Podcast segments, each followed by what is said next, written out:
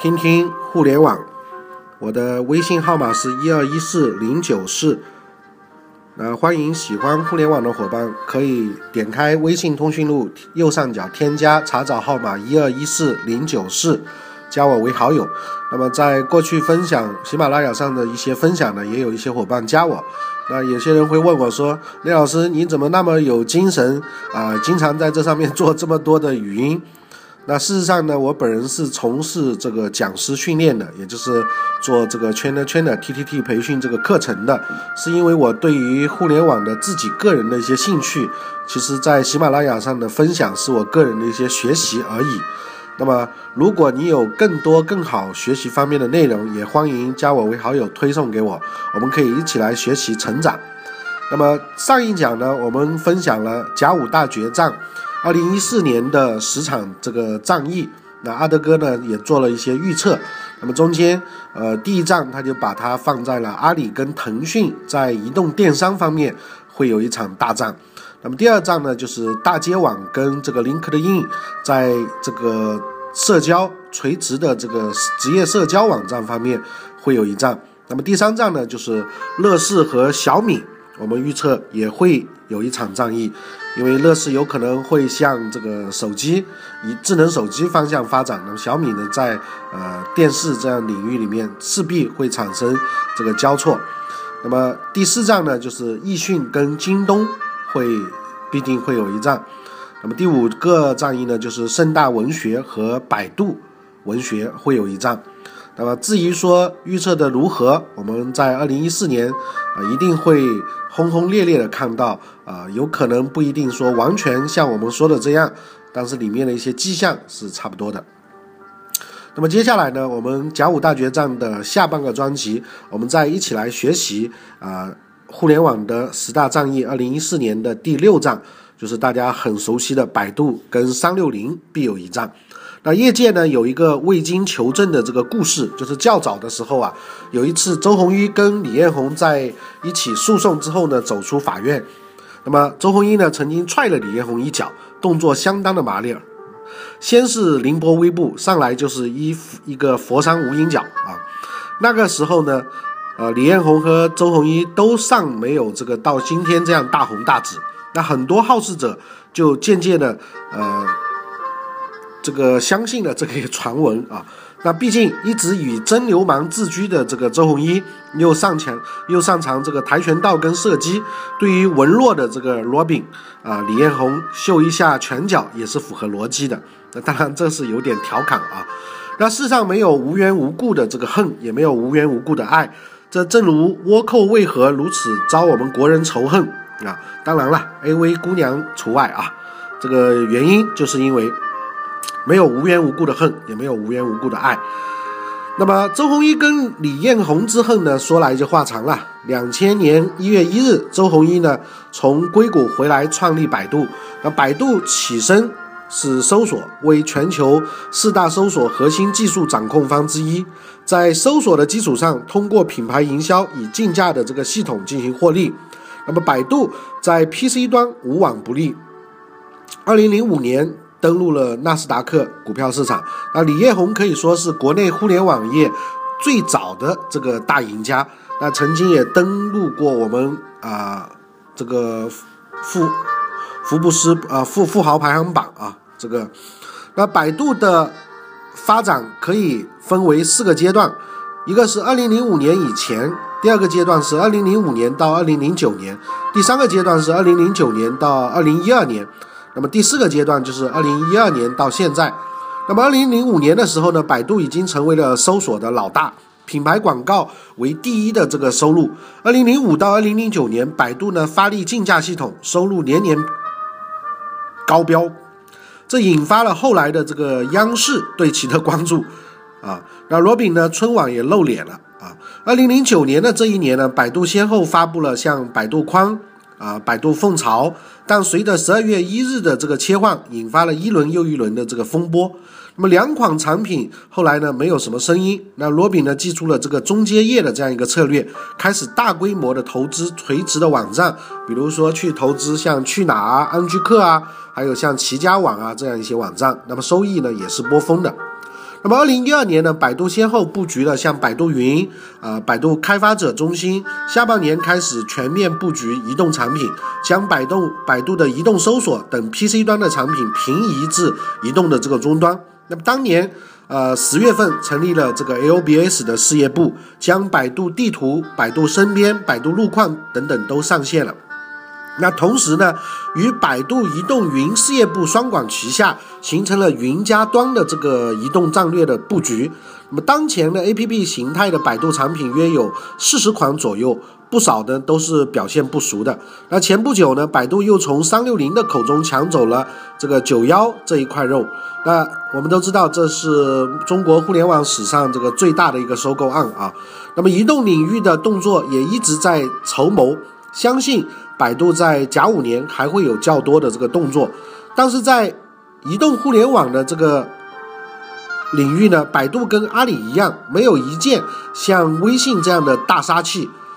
那么更多的像百度和阿里都是原来这个 PC 互联网的一些转移，或者是啊把它平移到了这个移动互联网上，并没有说特别创新的移动互联网的产品。那么大伙对于巨头的要求一般都比较高，没有一百分那就是不及格了。但百度的成功也不是说一帆风顺的。那当时 PC 端搜索竞争，呃，对手其实还有雅虎以及呃，像他所收购的雅虎收购的三七二幺，像搜狗、搜搜等众多的企业。那雅虎呢，投资阿里的时候丢了这个搜索门户、邮箱等一众的这个业务，且这里我们就不详细去说它。三七二幺这家公司要仔细说一下，因为呃，这家公司跟周鸿祎是有说不非常大的这个呃。根源的，那么一九九八年成立的这个三七二幺呢，一如其名，就是非常的直接干脆啊，目的就是推动中国互联网的中文化与本地化，即通过帮助企业名、产品名注册到三七二幺网络实名，就。不需要这个通过网址域名而直接输入中文就可以到达到达自己的这个网站，从而形成了企业的网上的这个招牌。那么简简单吧，非常的简单。更为牛叉的是，通过这种方式可以向企业收费哦。那么一九九八年的当年，三七二幺就有三十万的这个客户。两千零一年的十月份，三七二幺公司率先在中国互联网企业中宣布盈利，三七二幺建成为搜索一脉。这个时间点，除了中国的网游之外啊，那那个时候 SPCP 的业务还刚刚起步，可以说是最早盈利的互联网公司就是三七二幺。当然，三七二幺也干了不少坏事，比如说自动帮你安装，安装了你卸都卸载不掉的这个呃我们说的这个流氓软件啊。那么这个呢，我们这里也不谈啊。那回过头来。脚踹李彦宏不管真假，这一脚很值得，因为周鸿祎在两千零三年，呃，将三七二幺以一点二亿美金卖给了雅虎，而且呢，这笔钱没有全部的拿到，据说只拿到了这个八千万美金。那么，而我们认为呢，认识的是众多的像我们很多原来的这个三七二幺的代理商当中，尤其像上海这边的这个代理商，在最后一天啊，在收购之前啊，仍然可以进账四十五万。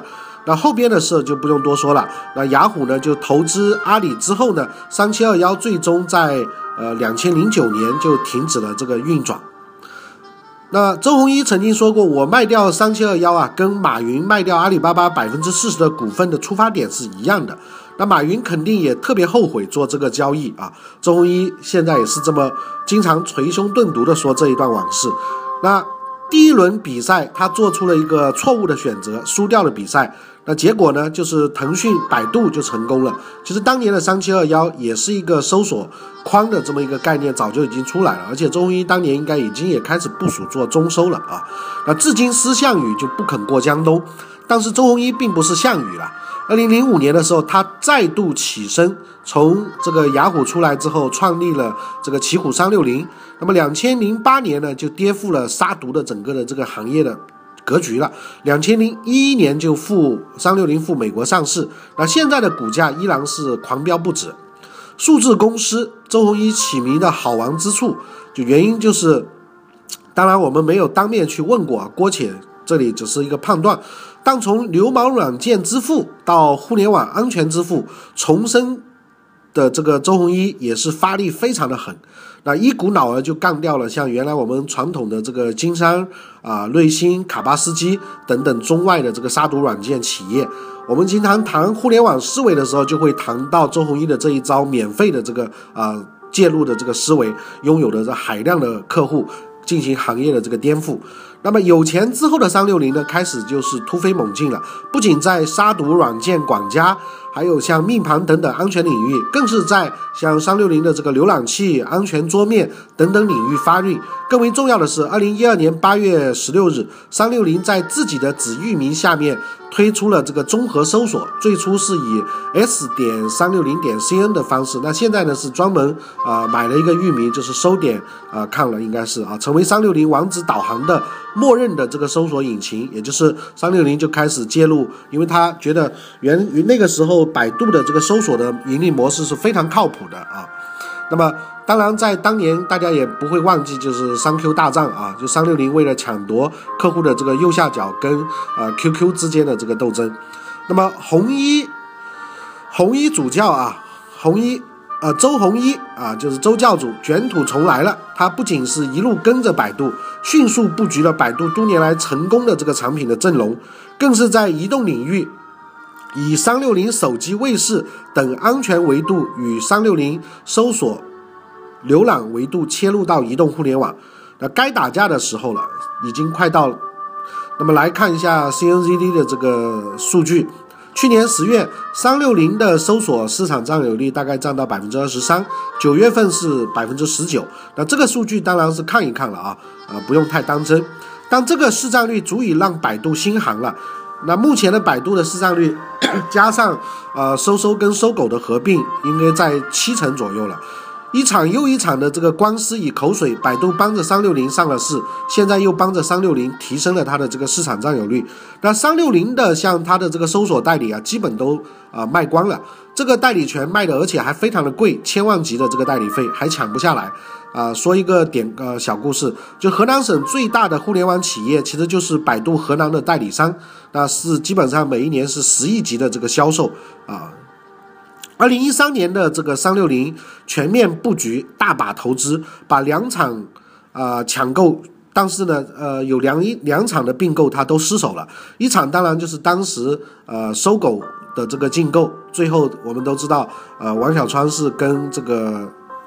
腾讯、搜搜啊，那么另外一场就是这个移动端的分发平台九一的这个竞购，最终呢，九一又被百度啊以十九亿多的这个并购抢走了。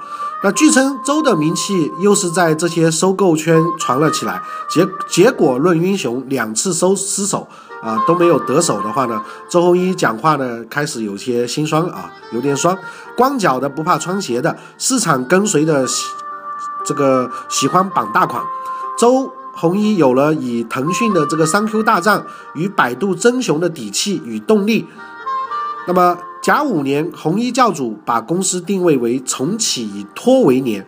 他在年会讲话中提到的一些要点如下：二零一四年是世纪元年，我们在 PC 时代的胜利是运气，未来会有更多的三 Q 大战，我们逼迫互联网巨头更有狼性，我们最大的对手是自己。那三六零跟周鸿祎领导的公司在中国互联网行业，我个人觉得确实啊有它的正面作用，又有点像呃吸毒欧阳锋一样啊，有些时候会意想不到的会有一些怪招出来。那么。按照我们的看法是，三六零最大的对手就是百度。在第一颗安全炸弹引爆之后，红衣教主要卷土重来。二零一四年的争夺重点除了像呃移动分发，因为三六零拥有它的这个手机助手，它是一个分发的平台。更重要的一块，那么呃移动分发领域就当然就是跟百度的九幺了。那更重要的一块就是搜索的这个市场占有率。二八分账并不是周的这个个性。啊，如果按照周的这个个性，我估计啊，搜索引擎的市场能够 PK 到三四成，就是四六的可能才是它的这个阶段性的目标。但是不管怎么 PK，我相信啊，搜索引擎目前基本上是三国鼎立的状况。呃，百度、三六零加上搜搜，那如果都能够为我们的投放广告的用户产生更大的。带来这个更更大的成交价值，那我觉得他们再怎么斗，呃，也是一件好事情啊。那么甲午大决战的第十仗啊，因为早上那一集没有吃饭啊，比较饿，现在呢讲话的速度快起来了，吃过饭了。那么第七个场战役呢，就是搜狐视频跟爱奇艺。那我希望自己能够成为中国的好莱坞的最早期的几个奠基人之一。我觉得人做的事情除了赚钱之外，还有一个还是一定要有意义。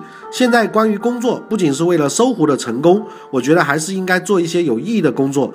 那么这些话呢，是在闭关一年多之后，张朝阳更多的在讲一些与自身商业无关的事情。说实话，啊，我真有点信他，因为这个张朝阳现在是是有点仙风道骨的感觉啊。搜狐的三条线：媒体、搜索、游戏。而在张朝阳的心中，媒体线是最看重的。尽管交出了并不是好特别好看的这个四季报，但他依然希望打造一个娱乐媒体的帝国。信息视频化已是大势之一。对此呢，情有独钟的张朝阳是不会放弃的。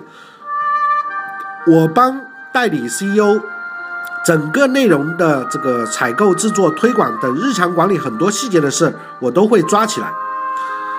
我作为总司令，我要保证能整合的很好。张朝阳希望通过搜狐的整体媒体生态实现集合的这个力量，把视频的传播效果通过 PC 端的搜狐与移动端的搜狐新闻客户端等移动产品很好的整合起来。那复出后的张朝阳呢，把所有的重心都压在了这个搜狐视频上，在成功将呃搜狐网、搜狐畅游送进纳斯达克之后呢。张朝阳正在密谋将搜狐视频也送入资本市场，为此呢，他将亲自挂帅搜狐视频。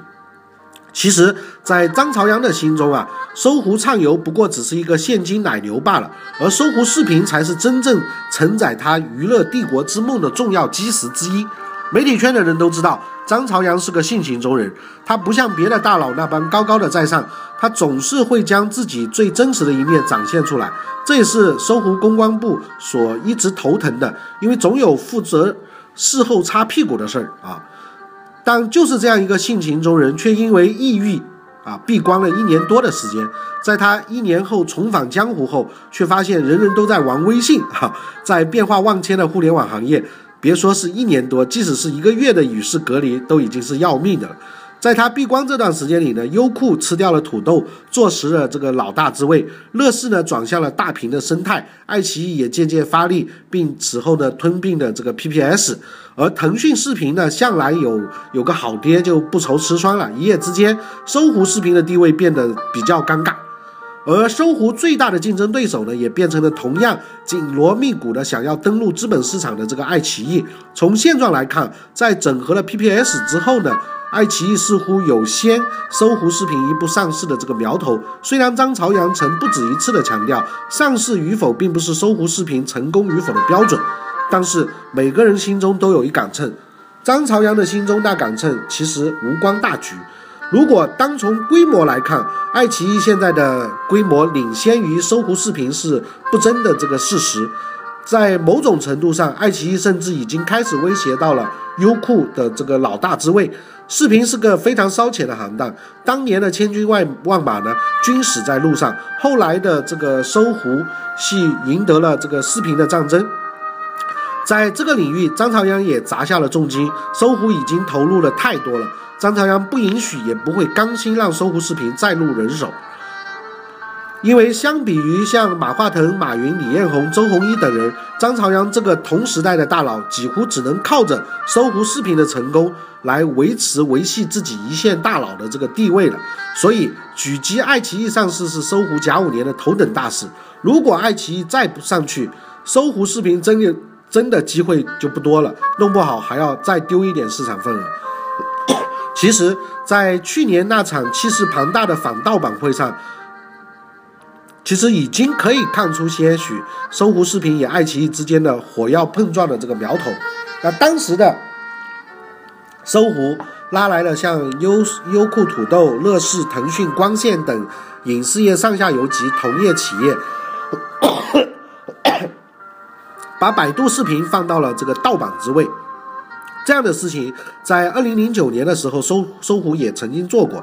在版权方面，张朝阳的确的的确确促进了中国电视剧行业的这个正版化。此后的中国视频界开始战火不断，口水翻飞，好的影视剧越来越多，那么影视剧版权呢则越来越高。张朝阳说：“我们四年前反盗版，导致了电视剧在视频网站上播出产生了巨大的效益，全国老百姓每天看到的这电视剧的这个品质越来越高。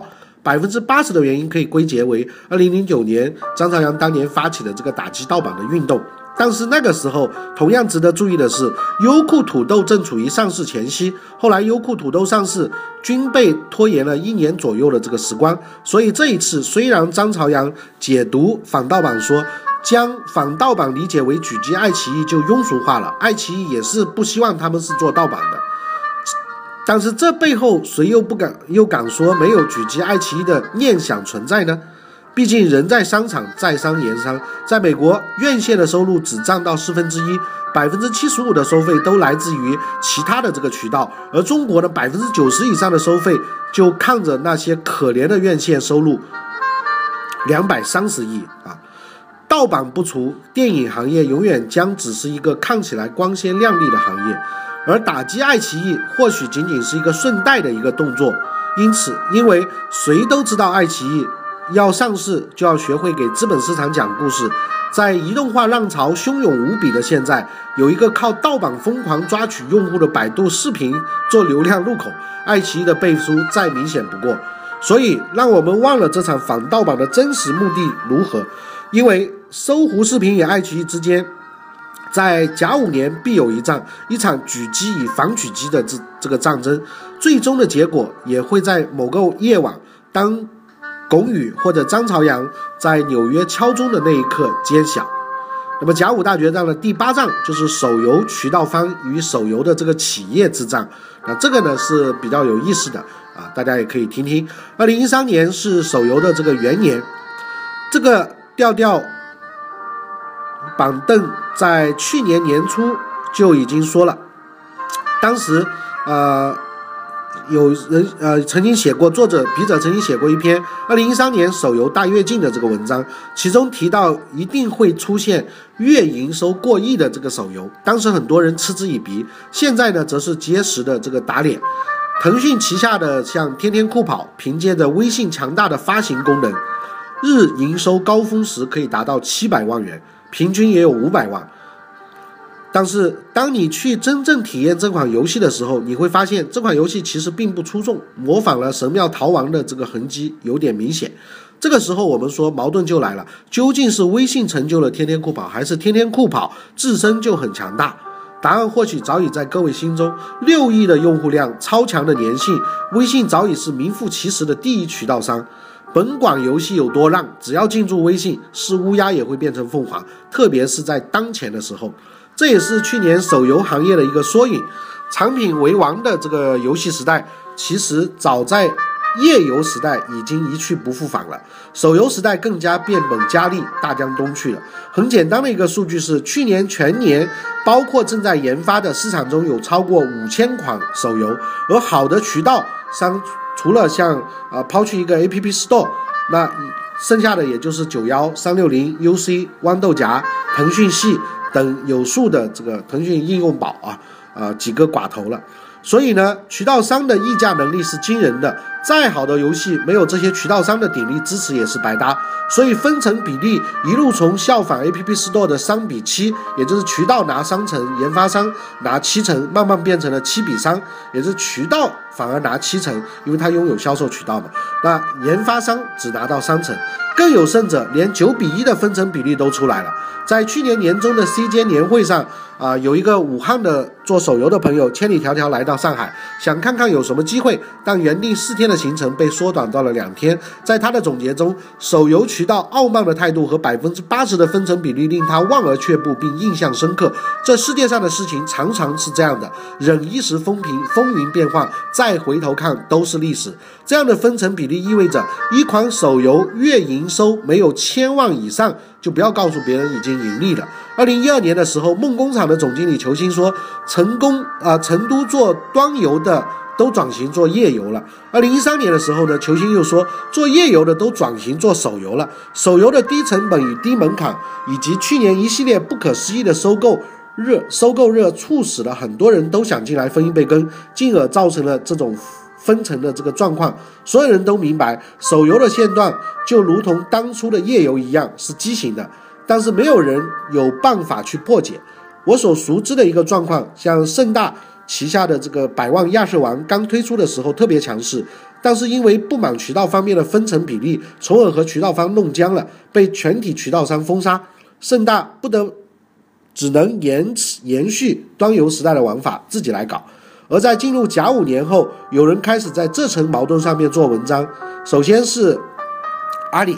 宣布旗下移动产品接入手游，分成比率是二比八，自己拿两成作为运营的成本，实际上是三成，还有一成呢捐给教育基金的。接着是小米宣布独代手游分成比例调整至三比七，联运的则保持不变。收购九幺之后的百度也放出狠话，九幺上面单款产品在单系统平台上，也就是像呃安 iOS 或安卓月总收入啊。包含基于九幺提供的计费方式，基于电信运营商计费方式的收入的总和，在五十万以下的，扣除渠道费、税费后，开发者获得百分之七十；五十万以上的开发者获得百分之五十。那蜗牛商店呢，则在宣布三比七的分成比例之后，更进一步借助自己的这个虚拟运营商牌照，未来还将推出流量激励的这个措施，以此来聚合用户和开发者。那 UC 则统一分成比例是五比五的这个分成，那这个时候呢就显得有点小家子气了。那另一个寡头就是三六零的具体措施目前还没有出来，但可以肯定的是，三六零将对平台上三个月内收入没有超过五十万的产品采取不抽成的这个策略。而作为最大的豪讯，也是一月举办的移动开发战略大会上宣布，腾讯的应用商店、应用宝的收入分成比例为三比七。腾讯拿三成，开发商拿七成，但是你以为这样就长治久安，开发商们可以烧高香，打开钱袋等钱落户的话，那就错了，大错特错。这不过是渠道商们暂时的让步而已。阿里、蜗牛这两个新兴的渠道商，是因为现在的体量太小，不得不拿出这个此等优惠政策吸引研发商。再进一步，阿里的心思根本就不在游戏上，游戏对于阿里仅仅是一个可有可无、用来打压腾讯的这么一个法宝，而对于蜗牛而言呢，发展虚拟的运营商才是它的重中之重。游戏那点钱啊，石海早就已经不在乎了，借着游戏赶紧把虚拟运营商做好，上市的时候好讲故事才是他的王道。那么再来看九幺跟三六零这两个寡头，那就更聪明了。五十万的门槛，五十万以下的流水，即使抽成又能抽出多少呢？放水养鱼才是正道，抓大鱼才是发家致富之路。我们在最后来谈腾讯，腾讯抛出的这个三比七的分成比例，但是真的可以拿到七吗？对于腾讯这个既当运动员又当裁判员的选手，借用下九幺无线副总裁何云何云鹏的这个话说，有效的推荐位也就只有前面两瓶，这两瓶的资源你得抢，怎么抢？还不就得砸钱买资源？研发商到手能拿到百分之七十，那基本是白日做梦。那或者交给腾讯独代啊，独代吗？这样子就不用抢资源了。那腾讯会给推荐的。但是有消息显示，对于独代的游戏，腾讯的分成是这样计算的：扣除百分之二十五的平台费之后，剩下的百分之七十五的流水里面，研发商拿百分之四十五，实际研发商拿到手的就是百分之三十三点七五了，也就是七三的这个比例。啊，腾讯还是占七，开发商、研发商在占三成，所以无论是联运的三比七分成比例，还是独代的七比三分成比例，研发商都得被扒层皮下来。综合这个情况来看，甲午年手游渠道商与研发商的关系根本不会缓和，紧张的气氛还会笼罩手游界，供需关系的不平衡是这种紧张关系的罪魁祸首。那么。甲午大决战，我们再看第九战啊，这个音频会比较长啊。第九战是传统银行与互联网金融之战。话说话说啊，农历癸巳年底，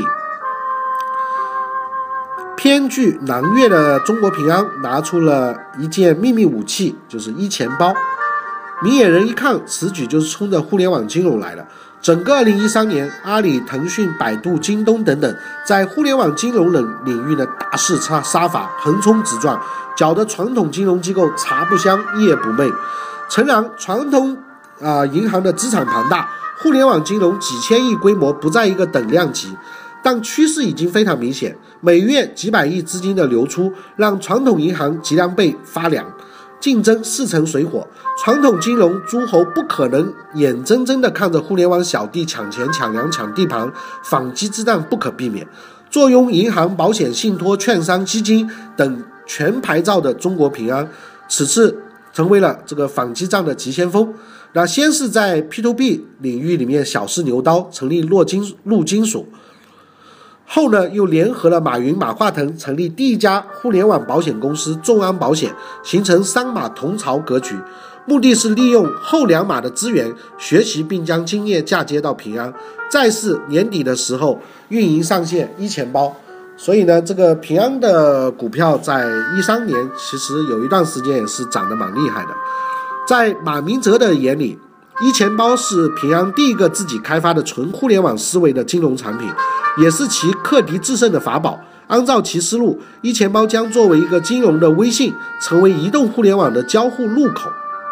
功能涵盖了像银行存款、汇款、交这个支付、保险、投资、金融理财以及消费积分、红包、打车等等。目标是将时下的互联网金融服务一网打尽，大有天下金融归平安的气势。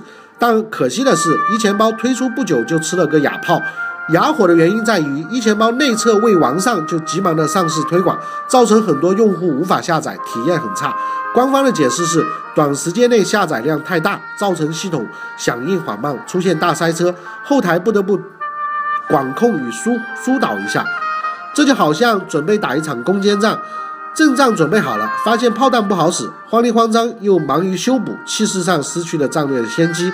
那这个时候呢，微信峡谷的春节红包狂飙突进，轻松越过网络支付和金融量级的两道坎。为后续大规模开展互联网金融服务打下了伏笔。相比较中国平安，传统金融诸侯的像工农中建交也相继布局互联网金融，但由于理念上的误区以及本身监管的这个限制，推出的产品不是差强人意，就是半拉子工程，构不成反击的火力。比如说工行的农一购，建行的上融商城，交行的交博会，招行的小企业一家。等等都是单兵突进，规模大多抄袭互联网机构，无法形成强大攻势。尽管传统金融诸侯在产品开发上略显迟钝，但庞大的基础客户以及各种金融牌照资源将是其竞争的这个优势。若能全盘进行统筹，通过抢占桥头堡，以点带面渗透夺回战场，业未意味可知。那么，纵观甲午年，各路金融诸侯都将进军互联网金融，相互厮杀争夺在所难免。但关键的是，谁拥有完整的互联网运营思维，并能在技术上贯彻到底，形成强有力的竞争力，方能在互联网金融大战当中站稳脚跟，笑到最后。这正是应了那一句：“甲午风云满阵营，电闪龙腾虎跃鸣，贵胄金甲迎激战。”互联思维定输赢啊！那么甲午大决战的最后一战，第十战呢，就是新媒体与传统的媒体。二零一三年岁末，上海的这个新闻晚报出了最后一期，许多编辑记者含泪吐槽各种寂寞、空虚、冷。这一当年由民国老报、新闻报演化而来的报纸无疾而终，其兄弟报刊晨报尚存。午报已经易名，其后不久，上海金融报亦宣称改为周报。上海滩春江水冷也是鸭先知，据说上海报界还有大动静，北京也有响应。中国经营报李总编也提出了裁撤经营部门，产品化来做，搞了一堆事业部，各种生意无需细讲。实际上，平媒已并，体制与运营的双重枷锁之下，许多报界巨子年底四处找钱。百万级的广告主即可影响报道，天下大同。海外多家平媒已经放弃出版，改为互联网出版。默多克不再是收购爬粪虫，开始甩卖报纸。牛文文老兄劝这个紫眉头人逃离，赶紧逃离，各种猛调出笼，平媒于死。两年，最后寒冬之声不绝于耳。但是在我们看来，媒体可能变迁，但媒体人不死，优秀的媒体人会过得很好。一边是海水，一边是火焰，一边是微信，一边是微博。那微博大 V 们不少进去了，微信大号们呢，走进了企业发布会的这个媒体名单。他们给自己起了个好听的名字，叫自媒体。二零一一年一月二十一日，微信发布了针对 iPhone 用户的一点零测试版，很像一个移动版的 QQ，很怪。很快，通讯录读取、语音对讲、LBS 摇一摇等功能就上线了。到二零一二年的三月，用户突破一亿；二零一三年的一月突破三亿，据说现在已经突破了七个亿了。那米聊米聊说世无英雄，但是在全球范围内，不管是像 Line 还是 WhatsApp 还是 Kakao 还是这个等等移动的 IM 当中的微信，二零一二年六月做了一个。令人恐怖的尝试就是推出了微信公众平台。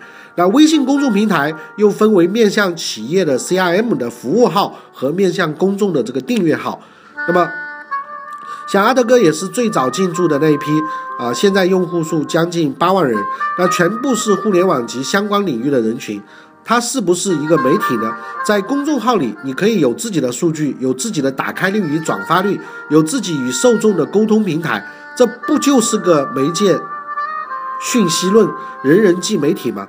中国的媒体业之所以四平八稳，媒体人之所以受人尊重，无外乎在渠道管控与精英办理办报的理念下的产物。所以媒体嘴大，所以媒体人呢，一可以做舆论的监督，一可是信息也是生产力。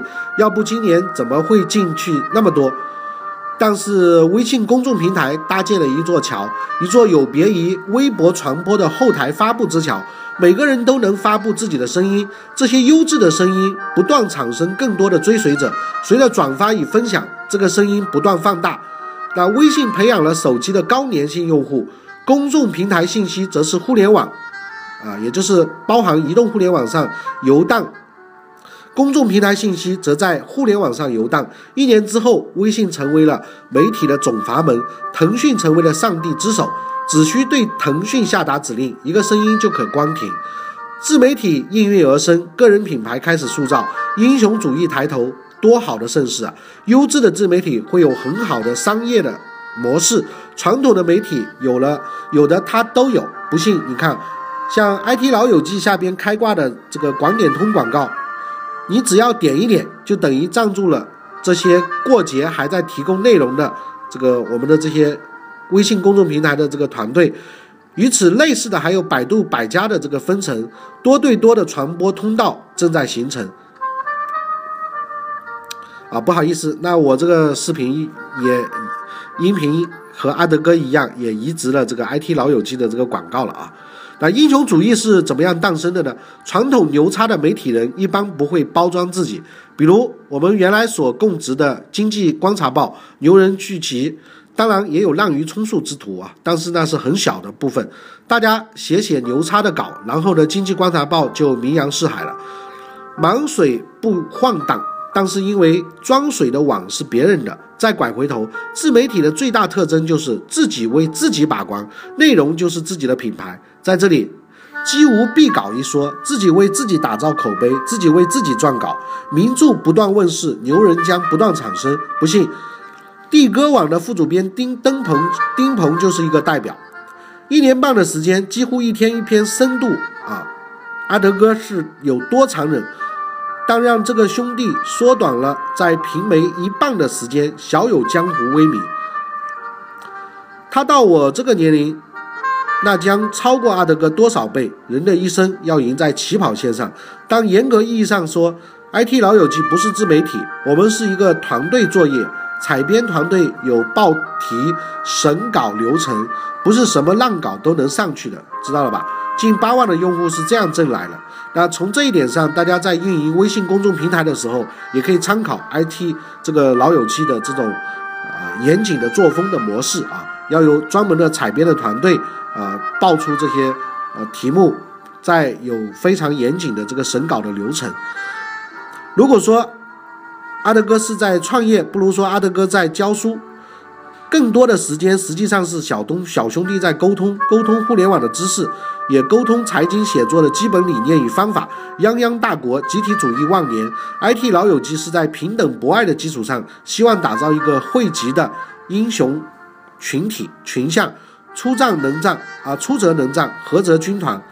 我们也害怕微信那天不开心，就把这个微信公众平台啊关掉了，玩一玩。渠道不在自己手里，犹如战士没枪，心里发慌。但我们的解决之道就是多对多。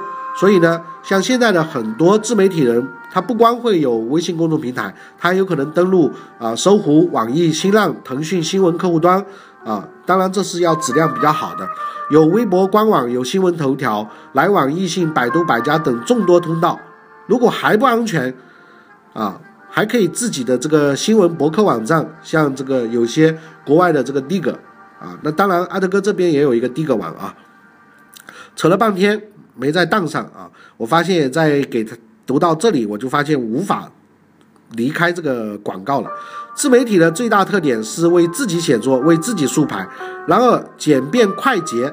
并不是吸引写作者的真正原因。比如当年的这个论坛、个人站点、社区博客、BBS、微博，实际上都可以实现传播通道的这个功能。为什么微信公众平台能吸引这么多的优质内容生产商呢？没有别的，个人英雄主义。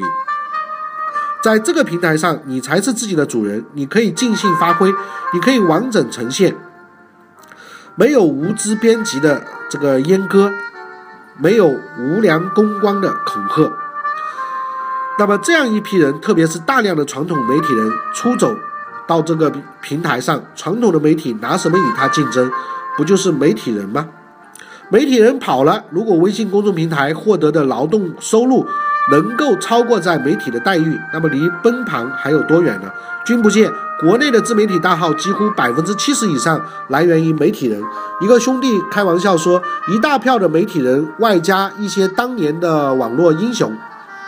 网络英雄，像论坛、博客与第三方意见领袖等等，和一些不在企业认真干活的主，形成了今天的这个自媒体。确实啊，现在的自媒体呢，呃的这些主人一大半是这个传统媒体过来的，还有一些就是原有的啊 PC 互联网上的一些呃早就已经尝到互联网甜头的这样一些人。那么他还有一部分就是呃像我这样啊。做其他培训啊，不干正事的啊。盛世威严，一九一八九四年，郑光运编的这个书，提出了全面系统学习西方社会的这个纲领，也提出了从政治、经济、教育、舆论、司法等诸方面对中国社会进行改造的方案。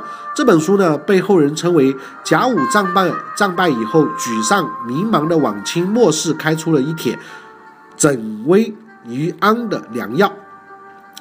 媒体生态变化实际无碍大局，人生第一条从事大事不可逆。媒体业的大势变了，渠道去中心化，英雄主义开始萌生。但微信公众号呢，不是万能的，写作者自律意识靠不住。腾讯的简单他律也是不够的。也许领导的秘书还未深入研究微信公众信号。微信一旦受制于约束，那么来往异性就该开心，有了弯道超车的可能性了。当前微信公众解放了渠道，但不正之风亦在四处飘扬，心无敬畏、为所欲为、拜金主义、信口雌黄等随处可见，这怎么得了？一场整风运动在不远处正等着呢。不管是传统媒体、网络媒体、自媒体还是什么体，只要是媒体，必须是公器。公器对公器，传统媒介通道对互联网，传统媒体需要来一场革命。这场革命，要么自己来，要么彩编们用脚投票。啊，那这就是我们说的甲午大战的第十仗，也就是媒体、传统媒体跟自媒体必有一战啊。那么，如果说您觉得甲午年还有哪些不可避免的战争啊，在这十个战役当中啊，有过有疏疏略的话呢，不妨也可以回复我们啊，我们看看。还没有其他的，那我们回顾一下这十场战争预测的话，第一个，呃，最后一场是新媒体跟传统媒体之战。那么第八个，呃，第九个呢，应该是传统银行与互联网金融之战。